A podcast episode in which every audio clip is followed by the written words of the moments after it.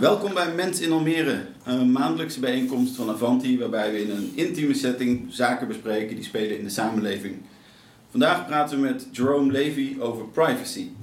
Jerome is al meer dan 20 jaar actief uh, als rapper en producent en werkt onder andere met Osdor Posse, Jurassic 5 en Loop Troop. Uh, hij heeft dus veel in de spotlight gestaan en ook uh, heeft, heeft zo ervaren hoe het is om een beetje van je privacy te moeten inleveren. Inmiddels heeft hij een bedrijf dat zich onder andere specialiseert in digitale privacy. Welkom, Jerome. Dankjewel. Voordat we beginnen, even een rondvraag. Als ik zeg privacy, waar denken jullie aan? Big Brother. Sorry? Big Brother. Ja, ja, ja. Ja, social media. Ja, Facebook. ja. Posten jullie allemaal foto's Nou, ja, van nou, jezelf ja. online, Ik van je kinderen, kleinkinderen? Vaak op mijn kop van eh, dat ik te op Facebook zet, ja. Van? Van wie? Van de kinderen. Oh ja? Ja, moet je niet En-. En over wat voor soort dingen gaat het dan? Wat voor soort posts? Nou, gewoon eh, algemeen waar je normale briefjes over schrijft of... eh, Ook foto's? ja, ook wel foto's. Mhm. Ja, en ik had van de zomer van mijn schoondochter, die had weer een paar honden aangeschaft. En dat hoefde nog niet iedereen te weten. En ik in mijn enthousiasme natuurlijk foto's van die Ja. honden. te- Oké, hier gaan we straks even op door. Eh. Eerst even naar Drone. Je bent in 1989 in Almere komen wonen. Ja, klopt. Hoe is dat zo gekomen? Nou, eigenlijk heel simpel. Ik kwam uit Limburg, eh, dat horen jullie allemaal wel. nou, dat is inmiddels helemaal weg. Ehm, mijn vader overleed in 87 en eh, eh, met het gevolg daarvan dat het hele leven op zijn kop stond en wij uiteindelijk in Almere beland zijn. Mijn moeder een nieuwe vriend gekregen heeft die inmiddels al eh, eh, decennia lang mijn stiefvader is, eh, met grote trots. Eh, eh, ehm, ja, en dat is eigenlijk waarom we hier naartoe zijn gekomen vanuit een totaal andere sociale levenscultuur als, als waar we ons opeens bevonden in de stad. Ja, wat, wat, wat is het grote verschil tussen Limburg en Almere? Nou, zoals ik het plat altijd omschreef was, als je in Limburg wat doet in een dorpje van 2700 man, dan heeft iedereen een mening. Als je hier dood op straat neervalt, dan moet je uitkijken dat je niet voor iemand zijn voeten ligt die onderweg is naar zijn werk. Dat is een beetje het verschil eh, qua mentaliteit. Zeg. En eerst zou ik zeggen, oh, ja, wat, vreselijk, die mensen geven niet om elkaar. Van, hey, we bemoeien elkaar niet, zoals, niet zo heel veel met elkaar hier, eh, als, als we niks met elkaar van doen hebben op het sociaal eh, niveau in de sociale kringen. En nu zou ik precies andersom hebben. Van, dat als ik terug zou gaan, dan zeg ik, joh, bemoei je even met jezelf. Van even serieus. Ja, nee, maar weet je, ik, toch vind ik dat je daar verkeerde keuze in hebt gemaakt. Dan hoor ik soms dingen in het dorp over mijn neefjes of nichtjes. Of, en denk ik bij mezelf van ja, dan heb je een dagtaak aan om, daar, ehm, eh, om dat te balanceren in de sociale kringen die zo'n community heeft in zo'n dorp. En dat zijn denk ik de, Dus dan heb je in, in. Almere eigenlijk juist wel genoeg privacy. Maar privacy is één ding, maar hoeveel het mensen deert. Kijk, ehm, toen wij in 2003 of zo voor het eerst op TMF en MTV kwamen, dat soort dingen, was het hier vanuit tof gedaan. Er waren een paar mensen die kennen het refreintje en die zingen er terug naar je. En dat zijn, weet je, reguliere dingen van van tv. Ik kwam terug in het dorp waar ik, waar ik vandaan kwam, in Assen in Limburg. En de vlag ging bijna uit, omdat ze gezien hadden dat het op tv was. Dat is een heel ander ding. Dat is totaal een andere beleving voor mensen hoe ze daarmee omgaan. Dat je opeens in het magische kastje in een huiskamer bent en vroeger daar op school zat. Dat is, ja, ik weet niet. Eh, het is allemaal heel vriendelijk en, en, en leuk bedoeld, maar er wordt veel meer de heisa van gemaakt. Ja. Als dat je het in de Randstad zou hebben. En ehm, dat, is, dat is opvallend, dat is raar. Dat is hoe zuidelijker je gaat, Ja, hoe meer dat ja, ja. is. eh, heb ik een beetje het gevoel. Hoe, hoe oud was je toen je hier kwam? Ik, toen ik hier kwam wonen was ik eh, negen. Of werd ik net negen jaar. En nu ben ik 37. Een aanpassing op school, denk ik. Ja.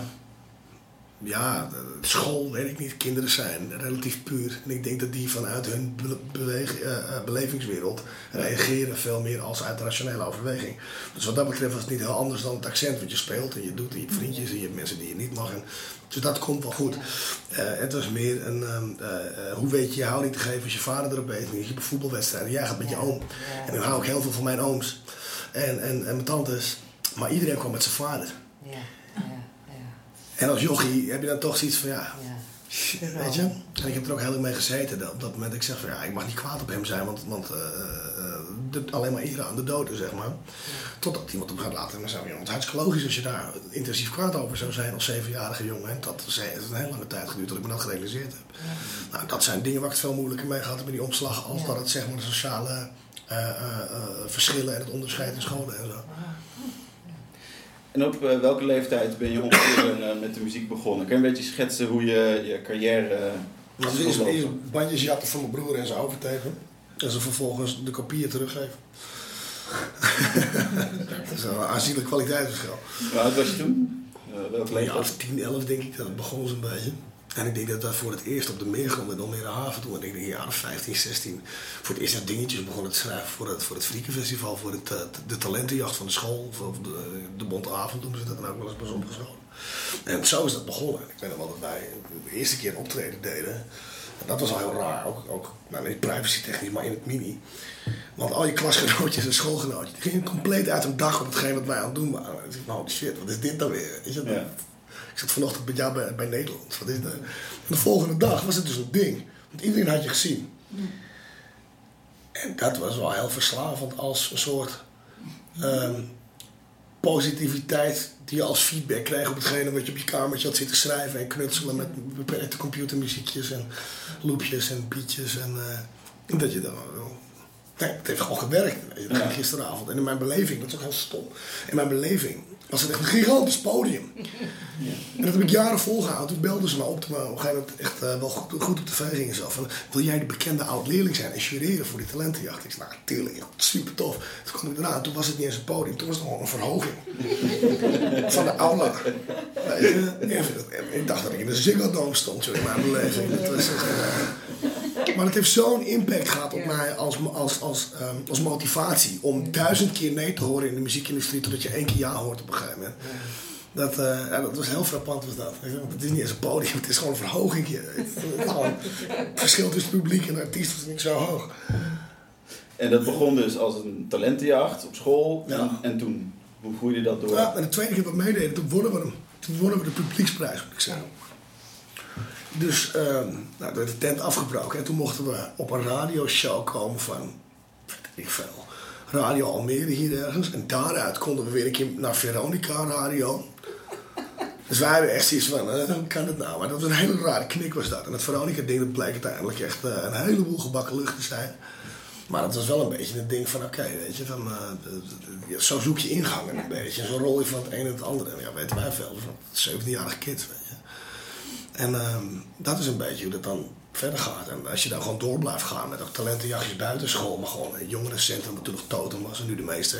En eh, in Lelystad hebben ze er eentje, en in eh, Harderwijk hebben ze er eentje. En, en, en je gaat gewoon al die talentenshowtjes af, omdat je het leuk vindt.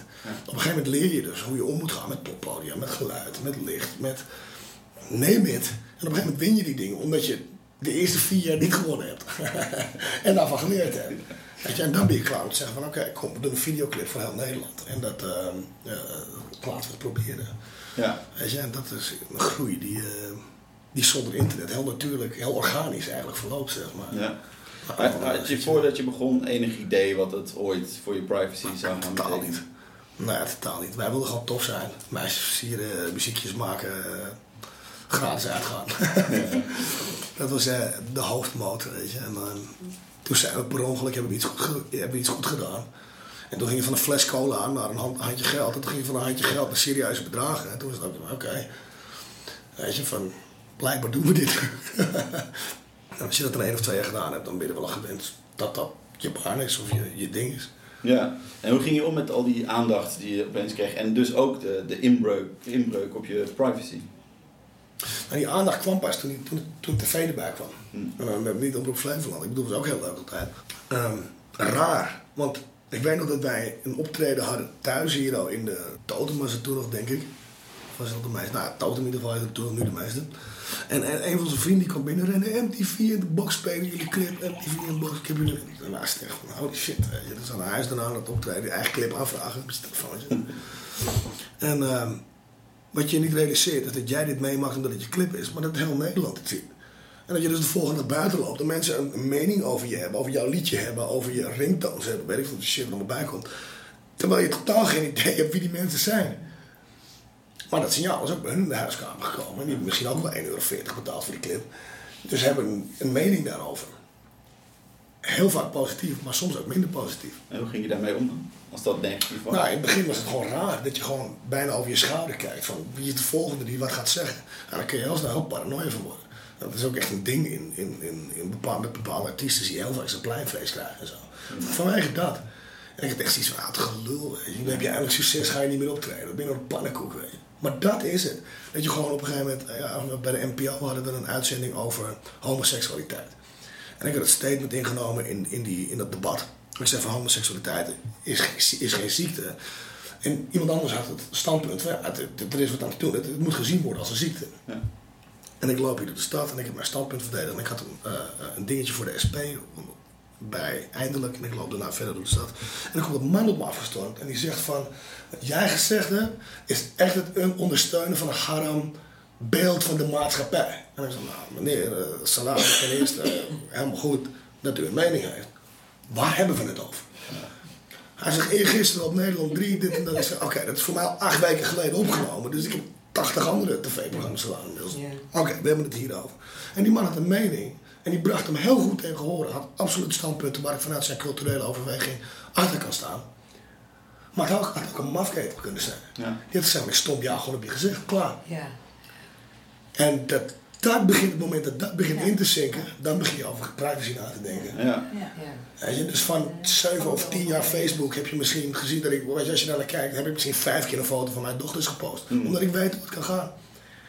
En dan is het niet alleen Facebook aan zich, maar gewoon het hele sociale aspect van iedereen zit op die tent. Mhm, ja, dat- Omdat het hetzelfde met dit, want je weet het gewoon niet. En het rare is, vroeger was dit beeld besloten voor mensen die op dat magische kastje in je huiskamer waren. Nu heeft iedereen last van dat probleem. Alleen niemand is zich ervan bewust. Omdat iedereen maar accepteert dat iedereen alles kan zien. Tanden poetsen er thuis op Twitter. Ja. Ik denk bij mezelf, ja, succes. Waarom moet ik dat weten? Maar er zijn mensen en die leven als een patroon om een soort nieuwsbericht neer te zetten. Sorry voor de engineer. Laat het zeggen zonder tik. Maar er zijn mensen en die leven als een soort patroon om iets neer te zetten. Niet omdat ze denken, ik, ik denk dat jij erin geïnteresseerd bent, maar ik ben enthousiast over wat mijn kleinkinderen, kinderen, weet ik.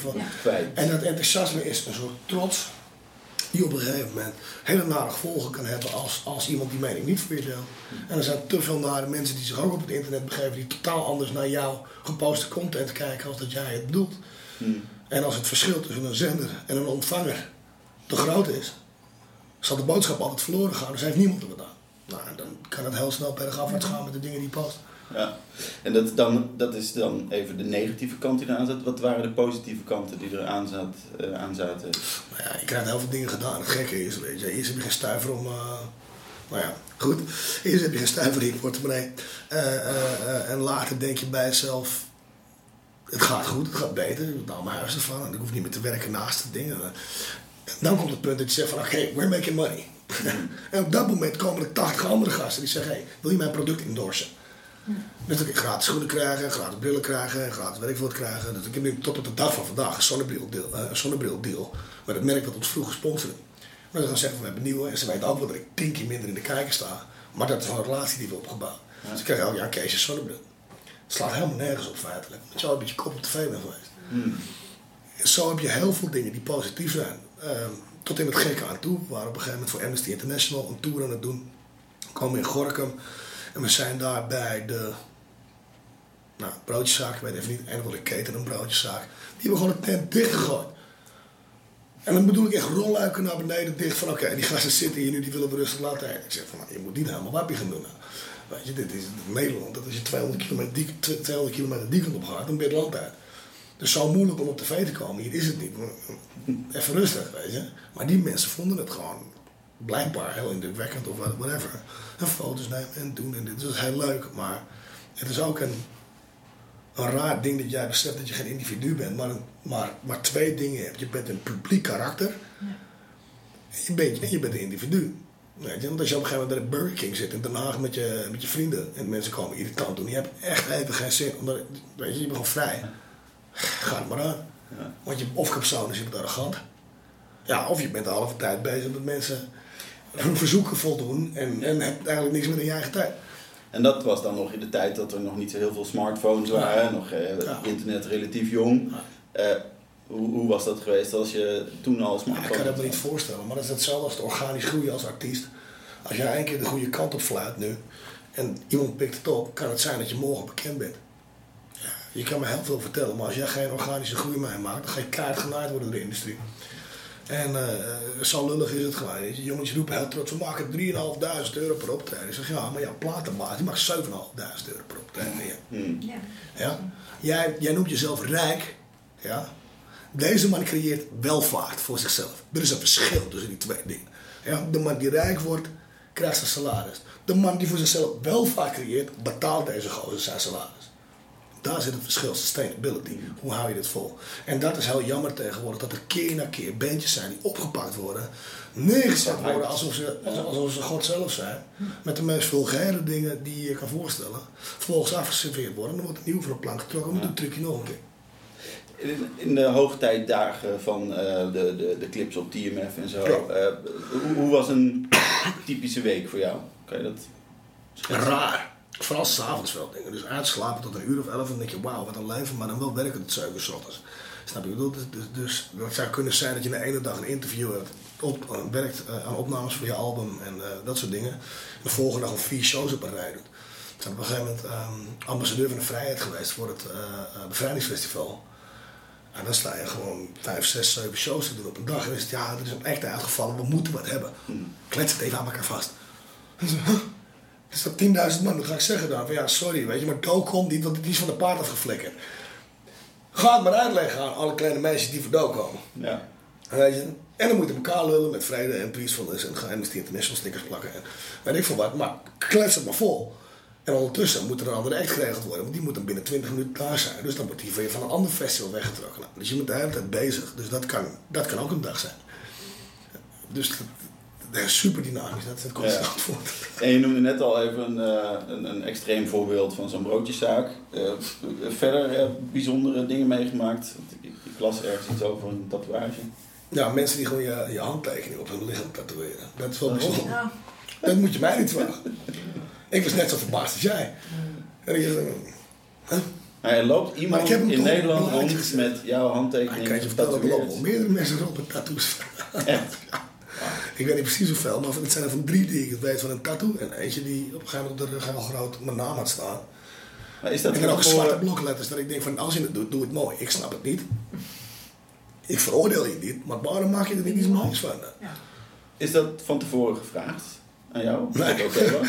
Nee. Dat- Nee. dat- Vind, kom vind je het Ik bedoel, het is jouw handtekening. Ja, maar het is mijn artiestenhandtekening. Als je zegt Jerome XL en je, en je tekent daar de bank mee, dan zegt hij ja meneer, toedeledokie. dus ik teken niet met mijn biologische naam en niet met mijn handtekening, want het moet ook leesbaar zijn. Ja. Nou, dat is vaak het gevolg van jaren na de handtekening. De bank denkt, dat is een hele mooie krul, die zal wel goed zijn. Ja. Maar een fan wil kunnen lezen, maar kijk, dat is hem. Hij heeft gezet. Dus die is sowieso anders. Dus dat maakt me niet zo uit. Dat verbaast me alleen wat mensen ermee doen. En dat is ook al, weet je, maar ook met andere dingen. Mensen die t-shirts maken met de hand. Om je te supporten met dingen. Dat is gekkigheid. Weet je? Dat je denkt van wauw, daar hebben ze echt moeite in gestopt. En dat is een soort... Aan de ene kant natuurlijk een heel, heel erg, eh, eh, eh, hoe zeg je het, compliment naar ons. Ja, En aan de andere kant is het een soort creativiteit die creativiteit veroorzaakt. En dat vind ik ontzettend cool. En ik denk van oké, weet je. Van jullie zijn getriggerd doordat je die muziek tof vond en dan we gaan naar die show. We gaan het supporten. Ook al is het iets kleins. Ja. Het is een kleine keten die wel afgegaan is. Weet je. Voor hetzelfde geld hebben die, die, die mensen iets gevonden dat ze zeggen, ah, dat is heel tof. Dat moeten we eigenlijk niet eens gewoon doen voor iemand zijn optreden. Dat moeten we gewoon gaan doen. En zo zijn al die schakels in dat hele creatieve eh, wereldje ook binnen Nederland zo. eh, denk ik, ja, heel goed kruis te bestaan omdat het zo'n klein land is. ja. En dat vind ik er heel tof aan, weet je, dat soort dingen. Dus eh, Ja. het is alleen maar waardering, weet je. Dat, eh, En gebruik jij het dan ook weer voor je eigen materiaal? nou, ik Als denk dat je, meta. ik ben nooit echt een character geweest als, en ik heb het over dingen waar ik eigenlijk niks van af weet, maar ik, ik acteer. Dat is minder mijn ding. Ik probeer wel te putten uit hetgene wie ik ben. Zeg maar, mijn, mijn, mijn wezen als artiest is een uitvergroting van mijn mening als mens. Maar die zal niet haak staan op hetgene wat ik voel of beleef. Ehm, daar, daar, dus ten gevolge daarvan is dat alles wat ik meemaak zal ik toch ook kunnen gebruiken. Ik zeg niet dat ik het zal gebruiken, maar het zal misschien onbewust meewerken. Het zal een mening vormen Ja. die ik later weer verwerk. Dus ik denk dat dat, dat juist ehm, bij iedereen zeg maar, het geval is. Maar wat niet vaak bewust meegemaakt wordt. Nee. Wat ik heel jammer vind. Is een, een nummer eh, als wat weet je van me? Is dat, heeft dat een, een link met, met privacy op dat gebied? Gaat dat over Ja, deels. Ja, want mensen, het nummer, dit was eigenlijk een nummer en dat is... Kan je, kan je de eerste regels in ieder geval even, niet, per se rappen, maar... eh, Nou ja, het gaat er feitelijk over. En ik zeg, er wordt, vooral in die tijd er wordt een heleboel aannames gedaan en dingen geschreven. Op fora, in kranten, in weet ik veel wat, NRC. Eh, ik weet niet of we allemaal geweest zijn, maar allemaal kind of magazines. En iedereen doet aannames. Of iedereen heeft het van horen zeggen. En wederhoren is altijd in de journalistiek heel belangrijk. Het wordt nooit toegepast. Ehm, dus op een gegeven moment had ik zoiets van, joh, het enige wat jij weet als je me gesproken hebt, is hetgene dat ik je verteld heb. En voor de rest weet je helemaal niks. En er waren zoveel meningen op een gegeven moment. Met wie ik een verhouding zei, met wie ik ruzie zei, met wie... Weet je, allerlei dingen wat we voor, ehm, voor shows zouden vragen. En waar we dan weer tijd aan besteden aan benefietdingen en wat niet. En of we daar dan wel weer sociaal eh, of maatschappelijk geëngageerd genoeg voor waren om, te, om, om de muziek te brengen die wij brachten. Maar dan wel eh, eh, een factuur voor te sturen. Yo, ik heb ze allemaal gehoord. En dat was op een gegeven moment zo frustrerend. Dat ik dacht, maar wat weet je nou eigenlijk over mij als persoon? Weet je, over wat mijn huis kost, wat, wat ik moet betalen, vaste lasten, of ik eh, alimentatie moet betalen aan 20 exen. eh. want dat vragen ze me niet. Ja. De vraag is, hoe kan het dat je in Amerika liedjes bent opnemen bij Def Jam? Ja, dat is een hele toffe vraag. Maar dan moet je ook alleen dat gebruiken. En dat was toen in die tijd gewoon echt een ding dat ik zoiets had van mensen die... Er was, er was zoveel gelul gewoon, plat gezegd. En toen heb ik gewoon hun de vraag gesteld ja, wat weet je van? Beantwoord het dan. Hetzelfde als een ander nummer waar ik op een gegeven moment gaat over alle kritiek. Van ja, en eh eh, Jeroen is naar Amerika gegaan en heeft daar dingen gedaan. Maar het is alleen om zichzelf op te vijzelen in de Nederlandse scene. En eh, omdat hij de enige die het gedaan heeft, kan hij nu zeggen dat, het, dat, hij, dat de enige was die het gedaan heeft. En is allemaal. En toen gegeven moment van, weet je wat? Als je de helft doet van wat ik gedaan heb, ben ik de eerste die je applaus geeft. Echt oprecht. Maar tot die tijd moet je mij niet beoordelen, of veroordelen voor hetgene waar ik mijn energie in gestoken heb. En, dat is, ja, en dat soort dingen resulteert dan inderdaad wel in een nummer waarvan ik zeg van nou, dat is ook iets wat ik wel op wil reageren. Ik ben dan minder van, ik twitter je helemaal terug over wat je gezegd hebt. Of die tijd in die internetfora. Maar eerder van, ik pak het op een gegeven moment op en als het album er is, dan hoor je die boodschap wel weer terug. Wat mijn mening daarover is. En je noemde net ook al even dat je bijvoorbeeld weinig foto's van je kinderen op Facebook zet. Dat is ook een, een denk ik, een soort indirect eh gevoel. Ja, zeker weten. Eh, op welke manier heb je nog meer ehm, je ervaringen eigenlijk met privacy eh, vertaald naar hoe je andere dingen bent gaan doen? Ik kijk wel hoe mensen, hoe mensen lopen bijvoorbeeld in de straat. En of er, of er mensen op jou afkomen. Of gericht naar jou kijken en op je afkomen. Dat soort dingen. Dat, dat ga je op een gegeven moment wel doen zelf. Omdat je gewoon eh, ja, er op bedacht moet zijn. Dat, dat, dat iemand of met je gewoon wil spreken. Maar misschien ook minder vriendelijk tegen je kan zijn. En dat is nu eh, tienduizend keer minder relevant als toen wij echt op de televisie waren en zo. Maar dat is wel iets wat erin blijft. Want het wordt op een gegeven moment een beweegmodus. Weet je, dat je op een gegeven moment wel, wel kijkt van, nou ja, als, als ik iemand zie waarvan ik denk, nou, ik weet het niet. Dat ik een klein beetje afstand neem als ik met bijvoorbeeld mijn kinderen of mijn vrouw loop. Want eens na zoveel tijd is zegt, ja, toffe, en doe je nog wat? En dat is allemaal heel enthousiast. Toch, die schrikt zich helemaal kapot van, wat komt die meneer nou bij ons doen? Dan komt papa, je die meneer? Ik ga flauw. Ik zeg, maar die meneer vindt een liedje die papa vroeger gemaakt heeft, hartstikke leuk. Dus dat, weet je. Maar het zijn wel dingen die je nu nog steeds ehm, toepast, zonder dat je daar door hebt. Omdat het een, het wordt een modus. Je bent niet de hele dag bewust bezig met van, eh, ik, ik moet dit en ik moet dat afdekken. Dus ik ben, maar het is een soort van, ik heb mijn sleutels altijd in mijn rechterzak. Dus als ze daar niet zitten, ben ik ze kwijt. En dat je snel een tikje tegen zaak, ik heb ze nog, oké. Iedereen heeft dat soort kleine gekke dingen waarvan je zegt, daarmee weet ik dat ik goed zit. Ja. Dat het oké is, met mijn spullen en dingen. Ah, dat is een beetje hetzelfde. Ja. Weet je? Dat als iemand, ja, ja, je hele tijd aan staat te kijken, heeft het een reden. Weet je? En dat wil niet zeggen dat het, dat het slecht is, maar je kan wel bedacht zijn op hetgene dat iemand je een vraag wil stellen over. Weet je, en dat is wel een dingetje. Voor ik eh, de volgende vraag stel, als er mensen zijn met vragen, eh, stel ze vooral hè. Bestaan er cursussen om dit allemaal, of heb je dat uit jezelf allemaal geleerd? Vallen en opstaan. Je moet gewoon Allemaal proberen. Ja, ja, ja. ja. Dat zegt een paar keer goed je hoofd stoten. Ja, En dan eh, dat je Ja, denkt van, dat- oh, dus dat- wat ik zeg, dat lezen mensen serieus. ja, ja. En dat is wel een dingetje. We hebben ooit een keer gehad dat, eh, dat er een, een, jongensvechtpartijtje, dus een paar, keer, een paar klappen gevallen en niks ergens dus tussen mij en andere rapper waren. Ik had op internet een grote mond gehad en hij vond dat niet kunnen, terecht achteraf, laten we er heel duidelijk over zijn. En voordat wij thuis waren, stond het op internet van die twee jongens van twee, die hebben liggen knokken. Dan denk je echt van, wow, Je kan niks meer stiekem doen. dat gaat snel. En wie stond daar dan bij in godsnaam? Weet je, dat je gewoon niet weet hoe, hoe het dat geraakt heeft. Ja, En dat is Nu een... zou er veel meer bij staan. Nu zou zou het, het, zou het viral zijn gegaan waarschijnlijk. Ja. dat, is, dat is bizar. Ja. Dat is heel raar. Toch zijn er mensen die jullie kennen. Ik ken, ik ken jullie helemaal niet. Nou, dat is toch Ja. prima. Dat is helemaal niet echt- Maar ik vond het, dit, de uitleg van die privacy, privé-privacy en privacy met je beroep, zo, stond het. Dat vond ik wel eh, heel, eh, heel interessant. Dus Mm. twee soorten privacy. Wat met je, je eigen leven en dan de, hoe ver ga je met privacy met je beroep. Dat Ja, zijn toch twee Dat die balans is heel... Ja, En ja. ik kan u zeggen, iedereen heeft er nu mee te maken. Ten eerste vanwege het internet, we gebruiken het allemaal, zijn ervan afhankelijk. Tweede is, iedereen heeft meerdere, meerdere lagen van een persoonlijkheid. Mm. Dat is niet uitsluitend een artiest. Dat is, ik ben papa thuis. Ik ben een goede vriend van haar in mijn normale leven. Ik ben een directeur in mijn bedrijf. Ik eh, ben een werknemer bij de projectaannemer die mij ingehuurd heeft. Ik ben een... eh, snap u? En, eh, en zo, m- m- mijn moeder is mijn moeder, maar de oma van mijn kinderen. En ja, zo hebben we allemaal meerdere rollen Ja. waar we mee te maken hebben. Die met meerdere eh beredeneringsmiddelen in onze eigen beleving eh, afgetast worden. Hoe we ermee omgaan. Ja. Want ik kan zeggen, oh wacht even, ik ben foto's van mijn kinderen. Mijn moeder is trots op alles wat mijn kinderen doen. Als mijn dochter morgen naar een ratslag kan, dan zit ze de hele dag te kijken naar een filmpje van een ratslag. Ja. En dat is waarom ik van haar hou. Facebook maakt er heel makkelijk gebruik van. Dan zal ik u een voorbeeld geven, wat mensen niet snappen van Facebook.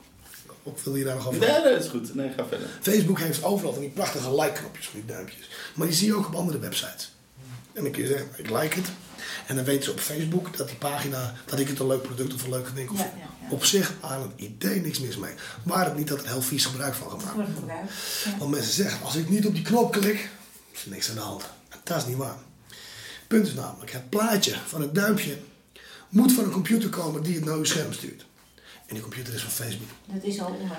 Ja. En zodra het plaatje op uw scherm verschijnt, weet Facebook dat u daar geweest bent. Ja, ja. Heeft u een Facebook-account, dan weten ze ook wat u aan het zoeken bent. Zo kunnen ze u overal volgen. Je hebt de Facebook Pixel. Dat is één pixel op het scherm. En die staan bij zoveel sites, staan die erin. Ja. Als die op het scherm verschijnt, hebben ze alles. En dan kunnen ze zo'n route trekken wat u de hele dag op internet gedaan. Nou ja, daar ben ik dus ook voor gewaarschuwd. Ja. Ehm, Door de kinderen. Die weten Er zijn dat. zoveel van dit soort geintjes. En weet u wat het is? Als Facebook nou degene was die de boosdoener was.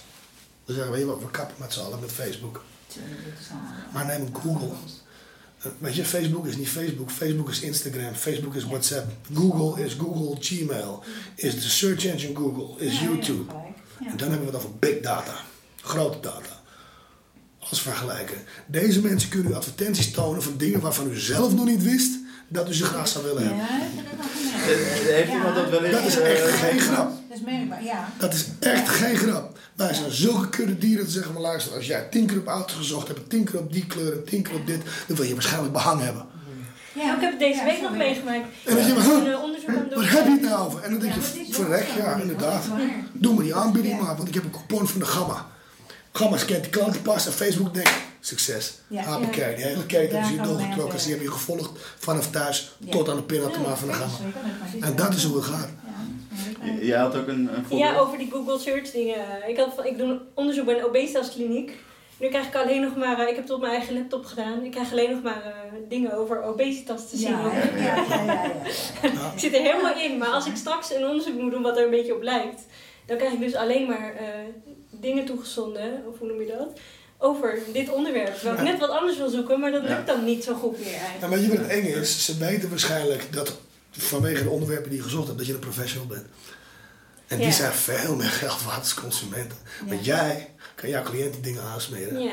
Maar En toch, dat is hoe toch dit- vind ik het apart dat het al geselecteerd wordt. Nou, nou, nou ja, het is een heel goed, denk ik, als jij Dat is een klein voorbeeld. Maar... Nee, maar als Ja, maar jij, zo eh, als die jij heel vaak dingen... dat soort voorbeelden. Misschien zoek je wel voor een cliënt. En, en met de kinderfoto's vind ik, ik zeg het vaak tegen mijn broers, die zijn heel actief op Facebook.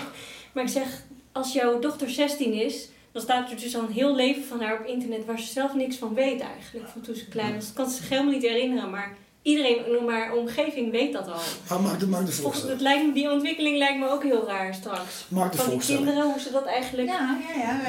Wij, eh, Nee, er komen Ja, Er nieuwe zijn ook wetten. mensen die hun al kennen, die zij niet kennen. Ja. Er zijn nieuwe wetten, er zijn oude wetten. Maar, maar laten we even uitgaan van een, van een horrorscenario wat mij betreft. En precies wat jij zegt. Foto op internet, het is zo erg. Mijn dochter heeft de waterpok en ze, eh, een paar maanden later. En mijn dochter heeft de griep en ze heeft de been gebroken. En dan gaat 16 jaar. Zeg je, alle medeleven komt via likejes en hartjes en smileys bij je binnen. Op een gegeven moment gaat het verzekeringsmaatschappij zeggen. Dat is wel veel op de hand met die maat, zeg. ja, ja. Dus als die aanklopt, Nou, krijg je die- premium, die- premie. omhoog gooien. Ja. Kijk, en dat zijn dingen waarvan je van tevoren kan zeggen: ik wil het niet. Dan had je die 418 pagina's met voorwaarden moeten doorlezen. Ja, Dat dat, dat ben ik ook wel nieuwsgierig naar. Wie, iedereen ziet wel eens, eh, als u verder wilt, accepteer de voorwaarden. Wie heeft er wel eens een volledige voorwaarde doorgelezen? Ik zie alleen maar Nee. nee, knikken. Nee, alleen de, de, de hokjes ingevuld van... eh, ja. Doe jij het zelf wel? Zo. Ook niet. Ja, dat, weet je wat die per uur kost? 418 pagina's. Ja, en ik denk dat je dan toch, toch nog niks weet. Nou, de strekking, de strekking. Ja. Mogen alles van je weten, staat er meestal in. Ja, ja. Nee, in principe staat gewoon in van, man, alles, alles wat jij via ons eh, eh, over het lijntje van het internet stuurt, mogen wij gebruiken om een derde partij te verkopen. Je hebt gewoon geen keus, Haas. Nee. Want als jij Dat doe je niet mee. verder wil, Dan moet je Dan- accepteren. dan ben je. Mm. Anders doe je niet mee. Simpel. Klaar. Als ik veel in het gooien Ja. ben geweest, dan krijg ik via Facebook huisaanbiedingen in het gooien. Ja, Ja. hoor. Ja. Nee, dat is echt Ja, dus daar wordt zelfs je GPS Je nog merkt het aangekoppeld met, met waarschijnlijk. auto's en alles. Wist je dat je als nieuw Facebook profiel naar verluidt ongeveer 400 euro waard bent als jij een echt profiel bent? Heb je nog niks gedaan. Dat is een hoop geld. Dus per, per persoon zouden ze dan voor actieve data, die echt gebruikt kan worden voor advertising, ben je bijna 400 euro waard. Nou, neem dat niet voor waar aan van mij, maar Jawel. Nou ja.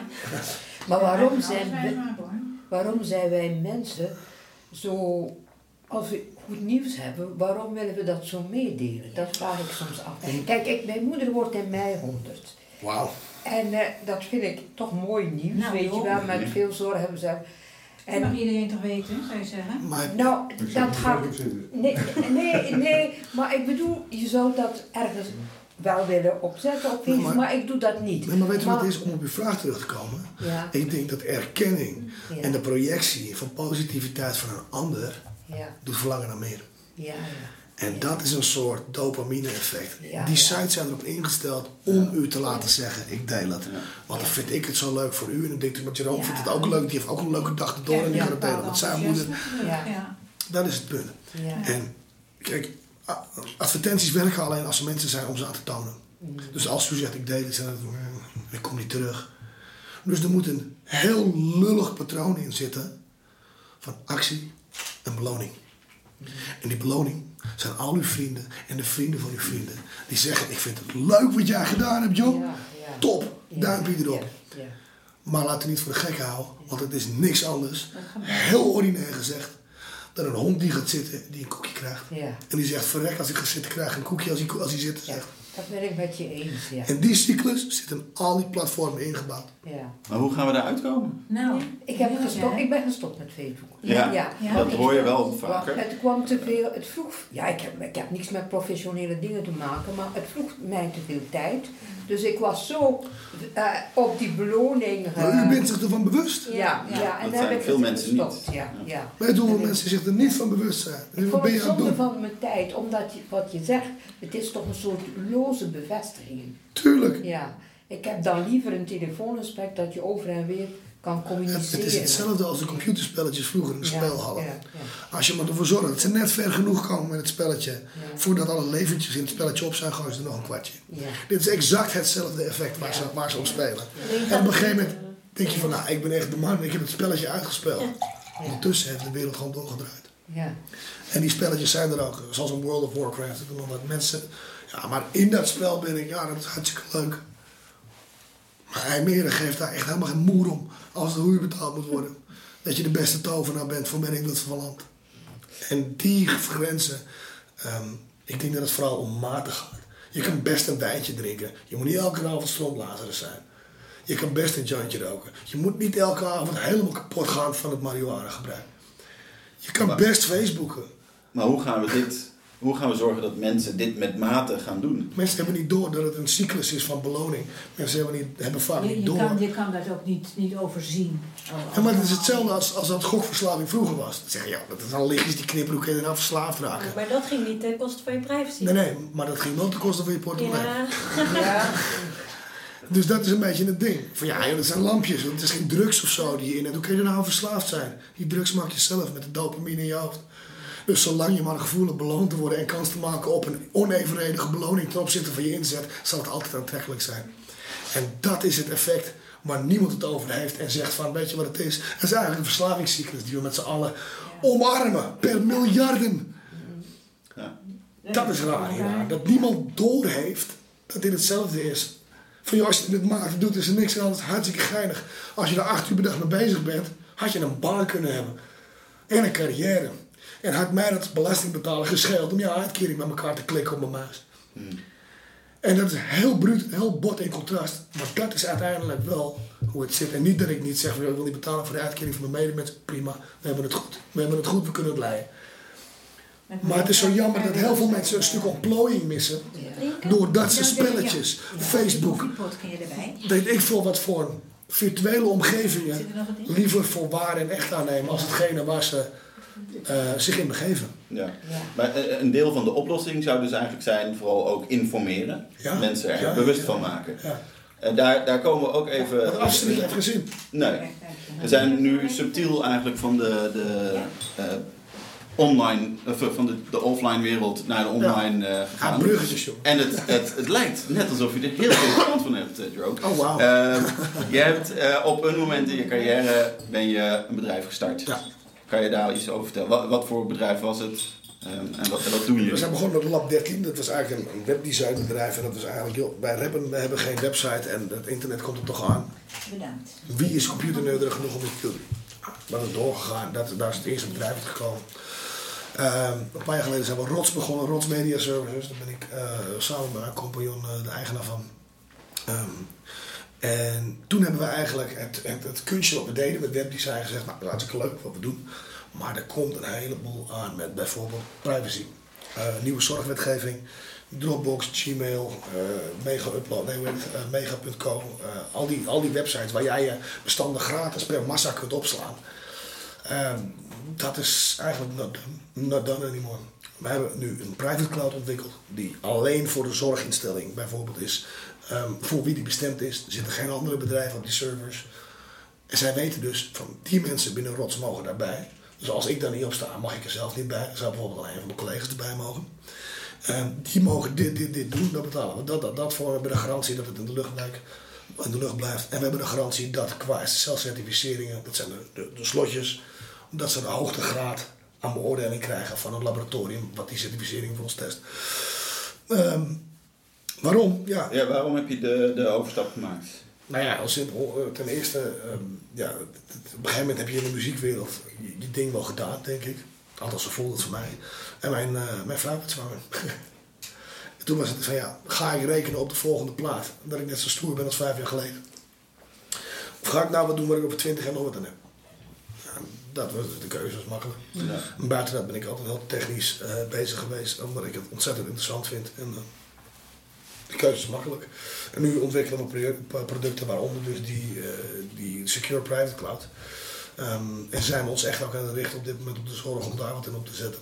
Omdat ik denk vooral in eh, dat soort gebieden, eh, niet zozeer nonchalant, maar eh, gedesinformeerd wordt omgegaan met informatie van jou en mij, van onze dossiers, alle makken en mankementen die we hebben als mensen. Ehm, ja, en dat, dat is zorgelijk. Mhm.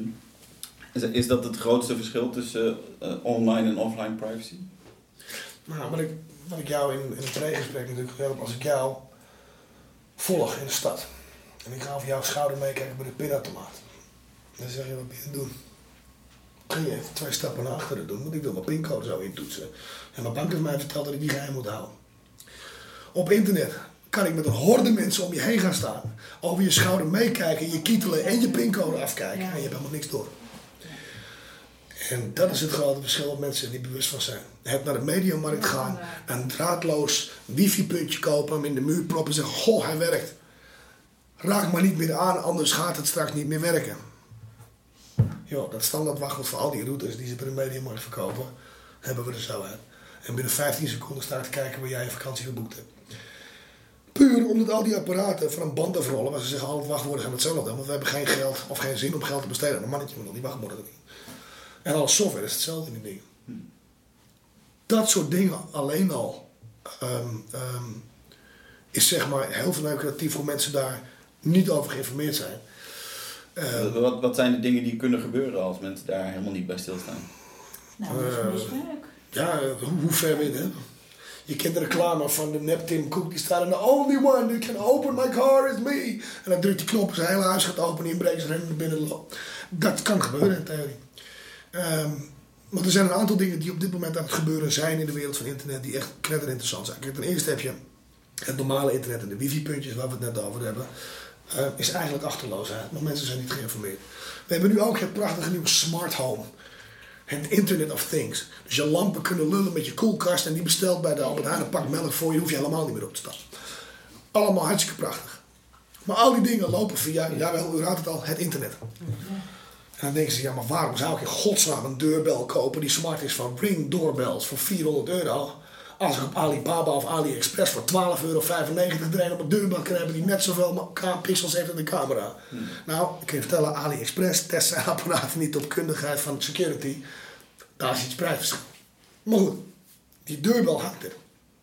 Je hebt je wifi helemaal dichtgetimmerd. 400 tekens in je wachtwoord. Je hebt alles helemaal mega dicht beveiligd. Maar ik hack je deurbel. Dan ben ik binnen, vriend. Zal zo met zien. Je kan alle rolluiken in je huis dicht doen. Als je de achterdeur niet op slot doet, ben ik binnen. En dat geldt voor de fysieke wereld als wel voor de online wereld. Dus wat mensen nu bijvoorbeeld moeten doen is scheid het netwerk van alle slimme apparaten en je normale bankverkeer en je internetverkeer. Om de doodsimpele reden dat al die slimme apparaten nooit zoveel updates ontvangen als dat jouw telefoon bijvoorbeeld ontvangt. Met veiligheid. Want Samsung interesseert het geen reet of jouw koelkast veilig is of niet. Want het is maar een koelkast. Wie hackt er nou een koelkast? Geloof mij, dat ding wordt aan elkaar getrokken door je buren, je hebt geen idee. Zijn er hier mensen die al met dit soort smart apparatuur werken, die dan verbonden zijn met, eh, met internet? Ja, ik. en jij hebt dat helemaal apart van je. Ja. ja. Mijn lampen die staan apart en allemaal andere shit staat allemaal apart. Mijn camera staat apart. Hoe doe je dat dat apart staat? Twee netwerken aanschaffen, eh, aanleggen. Je hebt bijvoorbeeld routers. Ehm, die kan je zeggen, ik wil dat je niet één maar twee netwerkjes aanmaakt. Die hebben dat al ingebouwd zitten. Ehm, je kan ook zeggen, ik pak het, het signaal dat binnenkomt van de KPN of de Ziggo. En daarna bouw ik pas twee netwerkjes. Je kan ook zeggen, ik pak het standaard kanaaltje van Ziggo wat ik krijg, wat iedereen heeft. En dan hang ik nog een kastje achter. En daarachter hang ik alle andere spulletjes die ik wil. Dus je hebt hele verschillende, het is een soort blokjes Lego. Maar je moet nagaan, er komt één kabeltje je huis binnen. En je moet eigenlijk een splitsing een ijsplitsing maken. Maar als die dingen met internet moeten kletsen, zul je ze ergens bij elkaar moeten brengen om weer het internet op te komen. Je? Dus er zijn heel veel dingen mogelijk. En de vraag is hoe veilig wil je zijn? En de kans dat iemand voor de deur gaat staan en gaat zeggen zo. Gaan we hier eens even klappen van de eeuw slaan. Is heel klein. Iemand die kwaadwillend gericht een aanval op je wil doen omdat hij u niet vriendelijk vindt of wat dan ook. Die kans is veel reëler. Dus ik zou ze niet zeggen, hang er zo'n firewall in waar die kabel in komt. Ik zou zeggen, spreid die twee netwerken. Dat als iemand je koelkast hackt, dat hij je licht kan uitzetten. Maar niet kan zeggen, ik boek een vakantie op jouw rekening met je creditcard. dat zijn zeg maar de twee, eh, twee verschillen. En dan is het niet alleen het hacken, het is ook het verkeer. Als ik op hier op een knop druk, dan moet die website het ontvangen. Als daar iemand tussen zit die leest wat hij doet. Dan heb je creditcardnummer, vervaldatum, CVC-code, wordt allemaal verstuurd. En heb je echt een beetje een lullige site, dan wordt het niet versleuteld verstuurd. En daar heb je gasten een feestje. Dus als u ooit iets moet aankopen of privégevoelige dingen doet, let in ieder geval op dat er een slotje staat. En dat is een, dat is een ding wat we met Postbus 51 doodgepromoot hebben. Maar, echt, doe dat. Ja. Zodra u een account moet aanmaken, zodra u input moet geven aan de website, maar gevraagd wordt uw identiteit of een deel van uw privégegevens aan te hangen, slotje. Geen slotje, dan zou een irritante versie van mij, een nog irritantere versie van mij, daar gewoon misbruik van kunnen maken. Als hij kwaadwillend is. En dat is wel iets om in stap 1 te zeggen, oké, dat hou ik als basisregel aan. En mocht je dat product toch heel graag willen hebben, bellen, gast hebben van een telefoon of een e-mailadres. Hebben ze dat niet, is het waarschijnlijk geen betrouwbare webshop. dus dat zijn wel een paar stappen waarmee je jezelf kan indekken. En, en gewoon de vijfde regel, als iets te mooi om waar te zijn lijkt, is het dat waarschijnlijk ook. Dat is, eh, En je noemde net, eh, er gaan de komende periode eh, nog spannende dingen gebeuren qua ontwikkelingen. Ook op het gebied van privacy. Dat, Ik denk heel erg op security en privacy. Ehm, je hoort eens in zoveel tijd hoor je in de krant. eh, Yahoo is gehackt, 500 miljard gegevens van e-mailadressen. En denk joh, wat blij dat ik geen Yahoo heb. Weet, je hoeveel dingen er zijn die je niet hoort? Eh, ehm, er zijn een heleboel dingen waar ik niet over kan uitweiden, over kan uitweiden maar er zijn op, op het niveau op internet zijn we zo ver dat er landen en regeringen van andere landen zijn die onze omroepen aanvallen. Dat is ook meteen wat ik ervan kan zeggen. Ehm, maar ehm, dat gaat heel ver. Dat je denkt van, joh, dat zijn gerichte aanvallen van hackers uit namen van regeringen. Die, die gewoon een, dat je denkt van, weet je, van het gaat ook heel ver. Ehm, en op een dag gebeurt er wat. Dan is een Dropbox lek en dan liggen al onze medische dossiers op straat. Omdat een overkoepelende eh, eh, bedrijf heeft gezegd, wij managen al die dingen voor die kleine zorgbedrijfjes. En de zustertjes die thuis zorg doen en de dingetjes daar. Die hebben allemaal een e-mailadres. Er gaan altijd overkoepelende organisaties die dingen voor ze regelen. Want dat kan je als één pitter gewoon niet. En dan ook nog iemand in bad doen op tijd. Dat soort dingen, die gaan op een gegeven moment. Geloof me, het gaat gebeuren dat het op straat komt. Kunnen wij daar als gewone burger nog iets tegen doen? Zorgen dat je dit gesprek gaande houdt. Ja. En dat je met mensen zegt van, joh, laten we alsjeblieft niet doen alsof internet magisch is. Want hier zitten gewoon gefundeerde wetenschappelijke protocollen achter. Hoe dit werkt. En hoe er dus ook misbruik gemaakt kan worden van die dingen. Vind, vind je dat er bijvoorbeeld, eh, je, je, je noemt net dingen die heel groot zijn, met regeringen, met landen, Ja. maar je hoort tegenwoordig ook steeds vaker over naaktfoto's die uitgelekt zijn van eh, vrij jonge kinderen die rondgaan, gedeeld worden op WhatsApp in groepen. Ja, dat soort dingen. Ehm, Ja, het is schandalig, kan ik zeggen.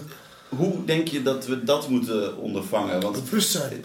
Als ik mijn kinderen in een badje in de achtertuin zet, zie ik mijn dochter spelen met een bad eentje. Een pedofiel ziet een mogelijk plaatje waar hij vanavond een leuke avond mee heeft. Ja. Om het netjes uit te drukken.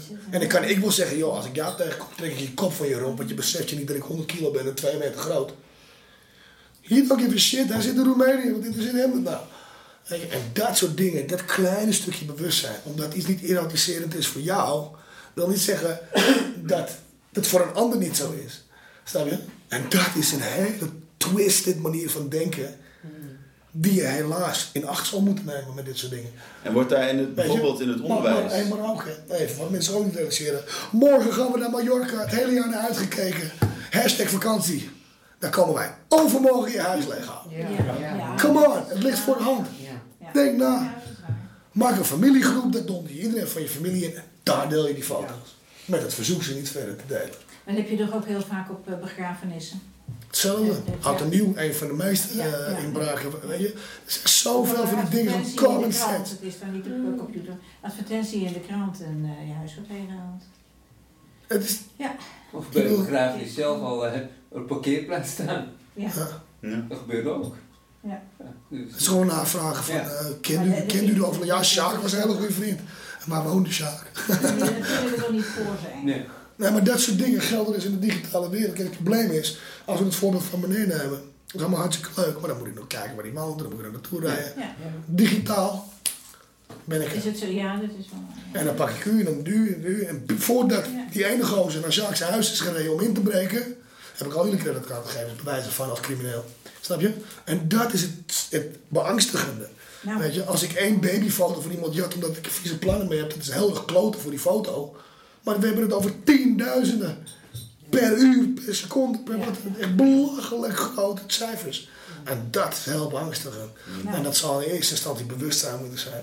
En alert zijn. En niet denken, het overkomt mij niet. Maar dat zijn dus, we hebben het nu over dingen die generaties van onze leeftijd, oudere generaties overkomen, die daar nog niet bij stilstaan. Die moeten geïnformeerd worden, die moeten dat besef krijgen. Maar jongeren, waarvan je over het algemeen denkt, die zijn al wat sneller tech-savvy, die weten dat soort dingen. Maar, maar, ik kan eigenlijk ook maar met die tech dingen te savvy maken. en kindernaïviteit, vergis je er niet in wat voor dodelijke combinatie dat is. Ja, want dat is wel een ding, hè. Wat is dat? Ja. Ja. Savvy, dat je, dat je makkelijk met techniek om te gaan. Voor, voor ons was de tv draaien en een knop hadden we drie kanalen. Met z'n allen. Voor mijn kinderen is het hartstikke logisch dat als jij op een glasplaatje tikt, dat het teruglult naar je. En dat is echt van, nou, wat wil je doen? Wil je tv kijken, muziek luisteren, spelletjes spelen? Hartstikke logisch. Kijk, ik pak, ik pak een plaatje en je herkent mijn gezicht. En eh, het het is anderhalf. En die gaat me staan uitleggen. Papa, een beestje maken. Ja. Dan moet ze poppetjes maken. Een beestje maken? Wat heb je de godsnaam aan? Kijk papa, en hier. En dan doen we zo met kleur. En een beestje. En dan denk ik, ja, even laten inzinken hoor. Het is heel schattig. Maar het is wel een voorbode op de- het verwachtingspatroon wat je kind heeft van technologie. En als je dat verwachtingspatroon koppelt aan een belevingswereld en naïviteit, kan je een kind zo de soep in laten lopen met die dingen. Maar wordt daar dan op, op gebied van onderwijs wel genoeg aandacht aan besteed? Nou, dat vind ik een hele goede vraag. Ik denk dat, dat ehm eh, maatschappijleerachtigen daar nu wel aandacht aan besteedt, zover ik weet, aan de middelbare school. Ja. Maar dan ben je zeven jaar te laat, vriend. Ja. Ik vind het een hartstikke mooi initiatief. We doen het alleen op de verkeerde school. Het moet veel jonger. Nou ja, de, de, de vraag is veel jonger. Ik denk dat het veel speelser moet. Dat je gewoon een ding moet denken. Dat die kinderen zelf tot de conclusie komen van... Hé, maar wacht even. Dat klopt niet. Als we dat namelijk hebben... Hebben we gewoon hetzelfde ding als dat je zegt... Joh, je geeft hem maar een vis in je voeten voor een dag. Je geeft hem een hengel en hij onderhoudt zichzelf. Ik moet niet gaan zeggen, dit is fout en dat is goed. Ik moet ze een redeneringsvermogen geven. Waarmee ze snappen dat ze nou de verkeerde kant op gaan. Dat is veel belangrijker, want je kan niet alle voorbeelden op een blaadje schrijven. Je? Je kan een rijbewijs hebben, maar je kan niet alle wegen gezien hebben van Nederland. Dus je gaat af op je beoordelingsvermogen. Dus het is veel belangrijker dat je verkeersinzicht hebt, als dat je leert autorijden. Hoe Als- pak jij dat bij je eigen kinderen aan? Op spelende wijze die dingen te doen. En gewoon zeggen, nu mag jij dit. Gaan we zeggen dat we dit doen op de iPad, dan doen we dit op de iPad. En jij hebt het eerder door natuurlijk, hè? Omdat jij daar toch heel erg mee bezig bent. Maar ik denk dat ik het voordeel heb dat ik me er bewuster van ben Ja, misschien. je bent er bewust En dat is, eh, daar ben ik heel blij mee. Maar misschien is het eh, helemaal niet slecht om een keer met de Biep of met Avanti of met de gemeente te gaan praten. Van joh, kunnen we niet langs die scholen gaan en gewoon een pakket doen van drie, vier lessen. En spelende wijze gewoon hebben dat die kind een conclusie trekken aan het einde van ik heb dit bedacht dat dit niet goed was. Of ik heb bedacht dat dit voor mij wel heel goed is. Want daar hebben we veel meer aan als ze vertellen. Eh, eh, eh, geweld is stout en dit is lief. En weet je, is allemaal hartstikke geinig voor een tweejarige. Maar die snapt ook wel dat bepaalde dingen goed of fout zijn. Want het is een klein mensje. Maar als we dat vermogen om zo te kunnen leren, zo neer kunnen zetten, dat zij zelf een conclusie trekken, heb je twee voordelen. Ten eerste, ze hebben het vermogen van beoordeling. En ten tweede, iemand neemt iets tien keer sneller aan als hij het idee heeft dat hij het zelf bedacht heeft, als dat ik het er moet vertellen. En daar hebben we de crux. Dat als we dat een generatie of twee goed doen, dan denk ik dat we een land zijn wat helemaal voorop loopt op internet, maar zich knet bewust is van wat er ook mis kan gaan. Maar Hetzelfde met roken, hè? die preventie van roken in de tijd. Hè? Die, de artsen die daarmee begonnen zijn, want dit is een paar generaties, Ja, ja, ja. die werden voor hek aan, eh, Tuurlijk. die werden voor gek beschouwd. En ik, ik ben toch blij dat ze al een heel stuk Ja. bewust zijn.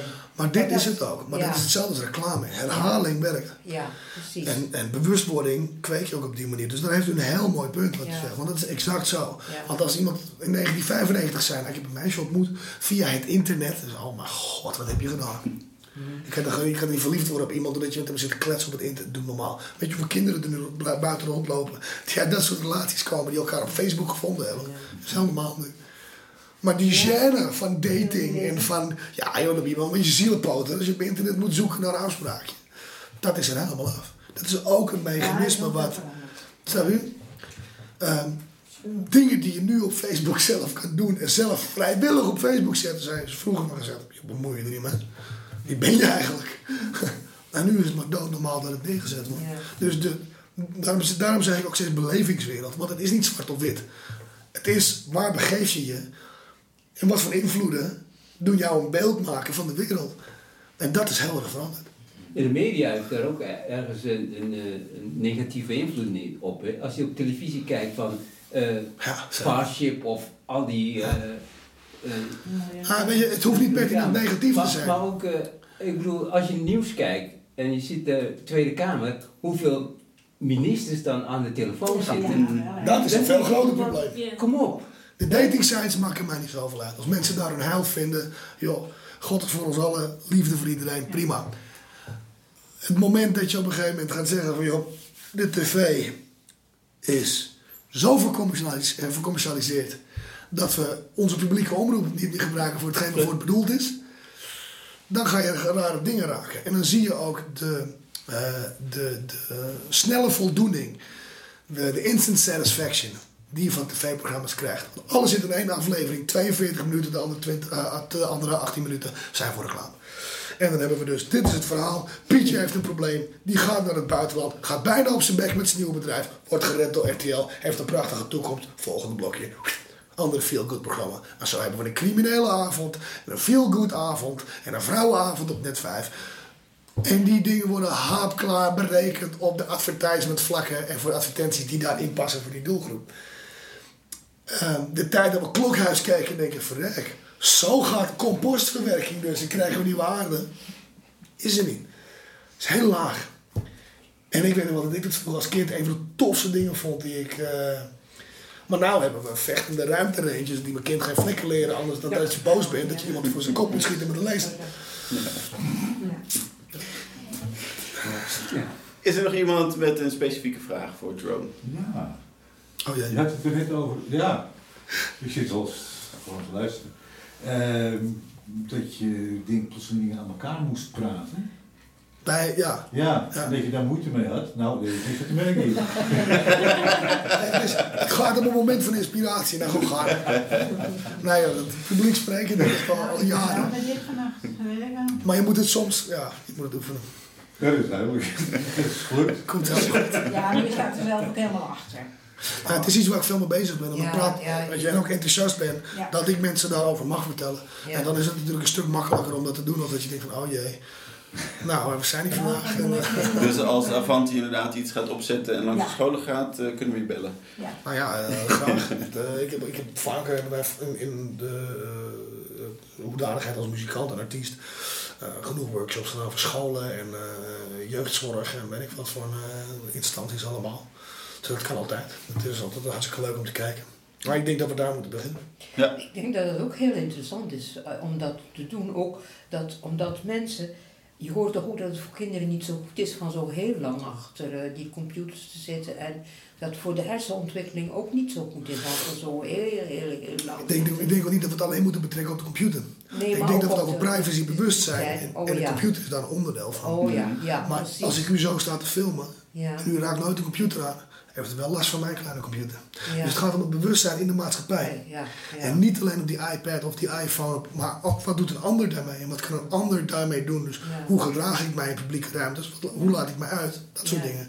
Ik denk dat het veel groter is als alleen van nou je moet die kind niet langer dan 20 minuten op de iPad laten. Dat is veel te kort in de bocht. Ja, nee, ik snap. Ja, ja. Dus het gaat om een totaal ding. Dat, dat bedoel ik juist van ehm, eh, als je dat spelende wijs kan doen, waardoor een beoordelingsvermogen, zowel in de wereld als op die iPad als in een computerspelletje, gewoon zegt van ja, dit lijkt me niet een heel handige keuze voor het vervolg van mijn verdere bestaan. Dan, eh, dan, dan winnen we daar op meerdere vlakken mee. Als puur te zeggen, dit is de computer en daarbuiten gelden andere regels. Want Ja. helaas is dat niet zo. Ja. Dus eigenlijk ook iets voor de GGD, vind ik. Nou, dat zou best Ja, zijn. Ja. ja ik vind het wel. Maar dat is het punt. Het hele hokjesdingen van Ja. online, offline, joh, we zitten zo verweven. Want ik be- bestel online, bestel ik de jurk voor mijn vrouw die ze offline gaat dragen. Snap je wat ik bedoel? Het is een heel lullig voorbeeld. Maar het zit helemaal door elkaar. Wilt u het belastingaangifte alsjeblieft doen? Ja, hoe doe ik dat? Ga maar naar www.belastingdienst.nl. het is eh, Die blauwe envelop moet je aanvragen, anders krijg je die niet. Je moet het wel. Ook als je Dus- een afspraak in het stadhuis maakt, dan Ja. moet je... Ja, dus- Dan sta je eerst een kwartier te computeren voordat je je rummetje... Ja, dat Ja. gaat al heel ver, hè? Ja. Maar dat vinden zij Dat logisch. Maar dat vinden mensen nu tegenwoordig voor een groot deel heel logisch. Ja. En Ja, daarom is het zo raar dat niemand ziet dat alles zo verweven is. Vroeger zei je, ja, een webshop en een niks, hetzelfde. Ja, en ik zou dus zeggen, het gaat met- alleen maar meer die kant op. mensen van onze leeftijd, van onze generatie, zijn er ook nog heel wat die geen computer hebben. Terecht. Dat gebeurt ook. Maar die keuze moet je wel moeten hebben en die heb je dus niet. En dat is heel Ja. vervelend. Dat mensen op een gegeven moment En zeggen, mijn je, je wordt bijna ook heel verplicht. vaak van, eh, ja, dan moet ik dat doen. Nou, ik zou niet weten hoe. Maar wat dacht u van, van een havenarbeider die, die 40 jaar aan de haven van Rotterdam gewerkt heeft en elke maand netjes zijn handgeschreven cheque naar de bank gebracht heeft? Ja. Die wordt de bank uitgetrapt, ga maar naar de automaat. Ja. Gooi hem er maar in, dan regelt de computer. En die meneer die, die voelt zich gewoon niet meer fijn bij zijn eigen bank. Maar die mag wel de transactiekosten betalen. Erin opgedrukt. Want dat zijn zulke kleine rotdingen waar mensen zeggen, ja jullie moeten zo zeuren. En dan denk ik, joh, hallo, twee dingen. Het zijn mensen die ons land hebben opgebouwd, laten we dat even voorop stellen. Ja. Dat is even één ding waar we met deze generatie heel goed moeten nadenken tegen wie we een grote bek hebben, plat gezegd. En het tweede punt is, je bent een servicegericht bedrijf. Ik ben jouw klantenbank.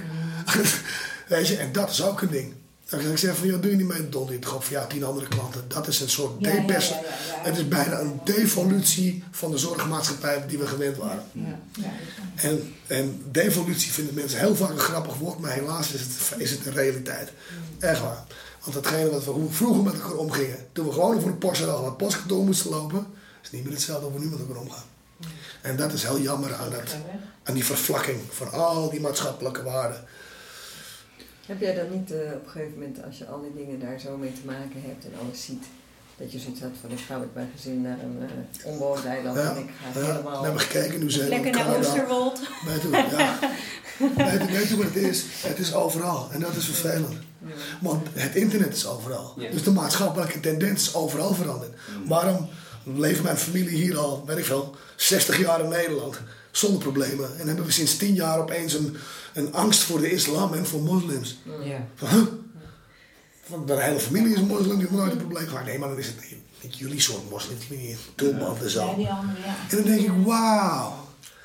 Dat is. Dat is niet normaal. Oh, je bedoelt iemand die er Arabisch uitziet. Ja. Weet je, dan denk ik van, als we dit soort gesprekken met elkaar moeten hebben op een intellectueel niveau, en dit zijn de, parame- de parameters en de maatstaven, gaat het heel slecht met ons land. Want, want dat is het een beetje. Het is een beeld wat wordt weergezet, dat wordt populistisch neergezet. Dan gaan mensen op inhaken, die groep Ja, wordt groter. ja. Dan krijgen we een stem, want het is ons land. En ondertussen vergeten we trots te zijn op hetgene wat we in de afgelopen 400 jaar bereikt hebben. Ja, dat is bizar. Ja, is het ook. Heel Dat is echt bizar, is dat. En dat iemand dan nog durft te zeggen van ja, nee, maar ik bedoel niet de Indische mensen. Je hebt nooit een probleem die moslims uit Indonesië. Ja, maar goed. Die denken dat ze je een compliment geven. dat ik denk van oké, never mind. Ik ga jou in je waarde laten. Hij zegt, en dan, ja, dat, dat zijn dingen waar ik eh, in mijn hoofd wel erg me, er- ja, me aan kan ergeren. Dat ik gewoon zoiets heb van, joh, hetgene waarvan ik dacht van, maar ik ben Nederlander. Want wij zijn met z'n allen Nederlander. De hele regenboog die we hier hebben, dat is niet meer. Het zijn allemaal hokjes. Ja, maar jij en zij en jullie, het is niet meer wij. Diversiteit, dat doen jullie ook. Hè? Dat vind ik, Zeker. Wel, vind ik heel goed Ja. dat je dat doet. Ja. Ja. Ja. Ah, dat, dat is ook het mooie van onze maatschappij, denk ik. Dat we daardoor hele mooie dingen krijgen. En dat we daar op de Dappermarkt mooie Surinaamse Turkse gerechtjes kunnen eten. Weet je, en eh, ja, weet je, het is gewoon jammer dat, dat, eh, dat mensen er ook minder, minder mee bezig zijn, denk ik. Het is allemaal heel dichtbij houden. Maar mijn, Dijn is niet zo belangrijk, mijn wel. Heb je nog één laatste tip voor de aanwezigen en voor de luisteraars eh, thuis? Hou de, hou, de dialoog, hou de dialoog gaande. En als je denkt dat iets niet in de haak is, bespreek dat met mensen. En niet zozeer van ga naar het gemeentehuis en spreek de burgemeester erop aan. Nee, dat werkt Maar- toch niet. Nee, maar ik bedoel maar wat. Dat je van protesteren, maar gewoon onder elkaar. Want hoe meer wij de dialoog gaande houden, Ja. des te meer we tot een heldere conclusie komen. En door een doorsnede waar we allemaal tevreden mee zijn. Ik kan niet bepalen voor een ander waar de normen, waarden en, en privacygevoeligheid dingen liggen. Maar als we dit met z'n allen bespreken, dan kunnen we een doorsnede maken. En dan kan Almere misschien een start zijn voor een voorbeeld om dit landelijk uit te dragen. Want wij lopen in de top 5 mee van landen met internet die ten eerste de dekking hebben van internet, maar ook innovatief zijn. Nadeel eraan is dat we doordat we zo innovatief zijn, eh, innovatief zijn en een goede infrastructuur hebben, zijn we ook het land waar de meeste kinderporno vandaan komt. En dat is heel pijnlijk. Voor een land als Nederland, weet je, waar we allemaal van houden. Dat je denkt van dat soort viezigheid in ons land. Het gebeurt er vieze achteraf Oost-Europese landen. Nee, nee, nee, want die bekeren al hun shit bij ons. En dat zijn allemaal dingen waar, eh, ja, hou de dialoog gaan, zodat we bewust worden. En met elkaar praten.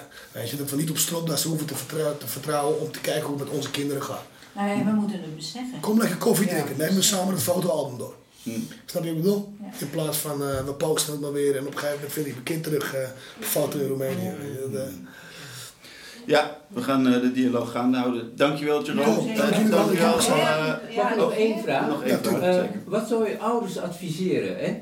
Eh, voor hun kinderen? Stel, mijn dochter zit op school en, eh, met andere klasgenoten Nou, en ik verbied haar om op internet of dat soort En hoe oud is deze hypothetische dochter? Nou, la- voor de Hebben we het middelbare school, basisschool, we hebben het over. ja, basisschool. Laten we beginnen basisschool, dan zie je kinderen ook al met smartphones. Ja, Dus absurd. als ik tegen mijn dochter zeg van nou, dat mag je nu nog niet, maar een ander meisje uit dezelfde klas, die mag het wel van de ouders. Ja. Ook, hoe, hoe ga je daarmee om? Eh, ga je dan naar de ouders toe? Nee, sowieso hebben we allemaal andere eh, culturele en, en maatschappelijke achtergrond. Dus opvoeding is niet één boekje. Was het maar zo'n feest. Ehm, ik zou de dialoog met mijn kind aangaan. Zeggen, maar waarom wil je dat zo graag? Want wat, je bent op school, al je vriendjes en vriendinnetjes zijn daar. Maar je hebt een ding voor nodig. Je kan. En dan zeggen, nou weet je wat, we gaan het anders doen. We doen dit vanaf volgend jaar. En dan gaan we de stapjes doen. Wat heel veel mensen niet doorhebben. is dat je dit ding als ouder helemaal kan instellen. Wat ze kunnen en wat niet. En dan zeg je, weet je wat, we gaan beginnen. Jij kan alleen papa, mama, opa en oma en je beste vriendinnetje bellen. Beste vriendinnetje is voor leuk. Papa, mama, opa en oma is als het nodig is. Oefen maar, alsjeblieft. En dan zeg je, ja, goed gedaan. Is een maand goed gegaan. Weet je wat het is? Je vindt dat je het zo goed gedaan hebt en je maakt er geen misbruik van. Dan gaan we zorgen dat je één spelletje kan spelen op die telefoon erbij. En dat ze dus een verantwoordelijkheidsbesef is met hoe je omgaat met communicatiemiddelen. En zo moet je dat vergroten. Maar tegen iemand zeggen, hier heb jij een computer die met de hele wereld verbonden is. Go nuts. Ik Dat kan, is er wel, ik kan er nog wel op inhaken, want ik heb in mijn jeugd dus heel weinig met technologie te maken gehad. En ehm, ik kwam daar later in het onderwijs, liep ik daar wel heel erg tegenaan. Omdat ik dus heel erg achterliep. Omdat Ja. ik- Ja. ja. Daarom heeft verbieden ook geen zin. Nee, dus eh, ja, sommige dingen heb je toch echt tegenwoordig nodig. Hè? Ja. Ja. Bewustwording. Ja, maar ik bedoel, je wil je dochter of kind ook beschermen. Ja, Ja. Dus tuurlijk. Maar je wil ook dat als zij want er buiten is, dat ze niet denken, holy shit, maar dit hebben ze me nooit verteld over de wereld. Ja, nee, En die balans is heel delicaat. Onthoud één ding nog hè, voor jullie. Misschien een hele goede regel. Privacy en veiligheid is altijd een balans tussen moeite en gebruiksgemak. Dus hoe veiliger het is, des te meer moeite je moet doen. Hoe gebruiksvriendelijker het is, in de vuistregel, des te minder veilig het is. Ja, Dat is vaak de regel op internet. Ja. Maar het antwoord op uw vraag is gradatie. Levels. En ook zorgen dat je er een punt in zet van je hebt het zo goed gedaan, daarom spelen wij dit spelletje, mag je het spelen. En als je van papa wacht tot ik, het je, tot ik je op kom halen van school, mag jij een paar minuten mag je dat Ja, spelen. daarom zou ik het eh, eh, leuk vinden als je, eh, zeg maar, als, op school zo'n ouderavond, dat je dan met een hele klas de ouders daarover Ja, top, aanspreekt. top idee, kunnen we absoluut doen. Ja, In het onderwijs. Ja, en dan naast heb ik ook een mediabedrijf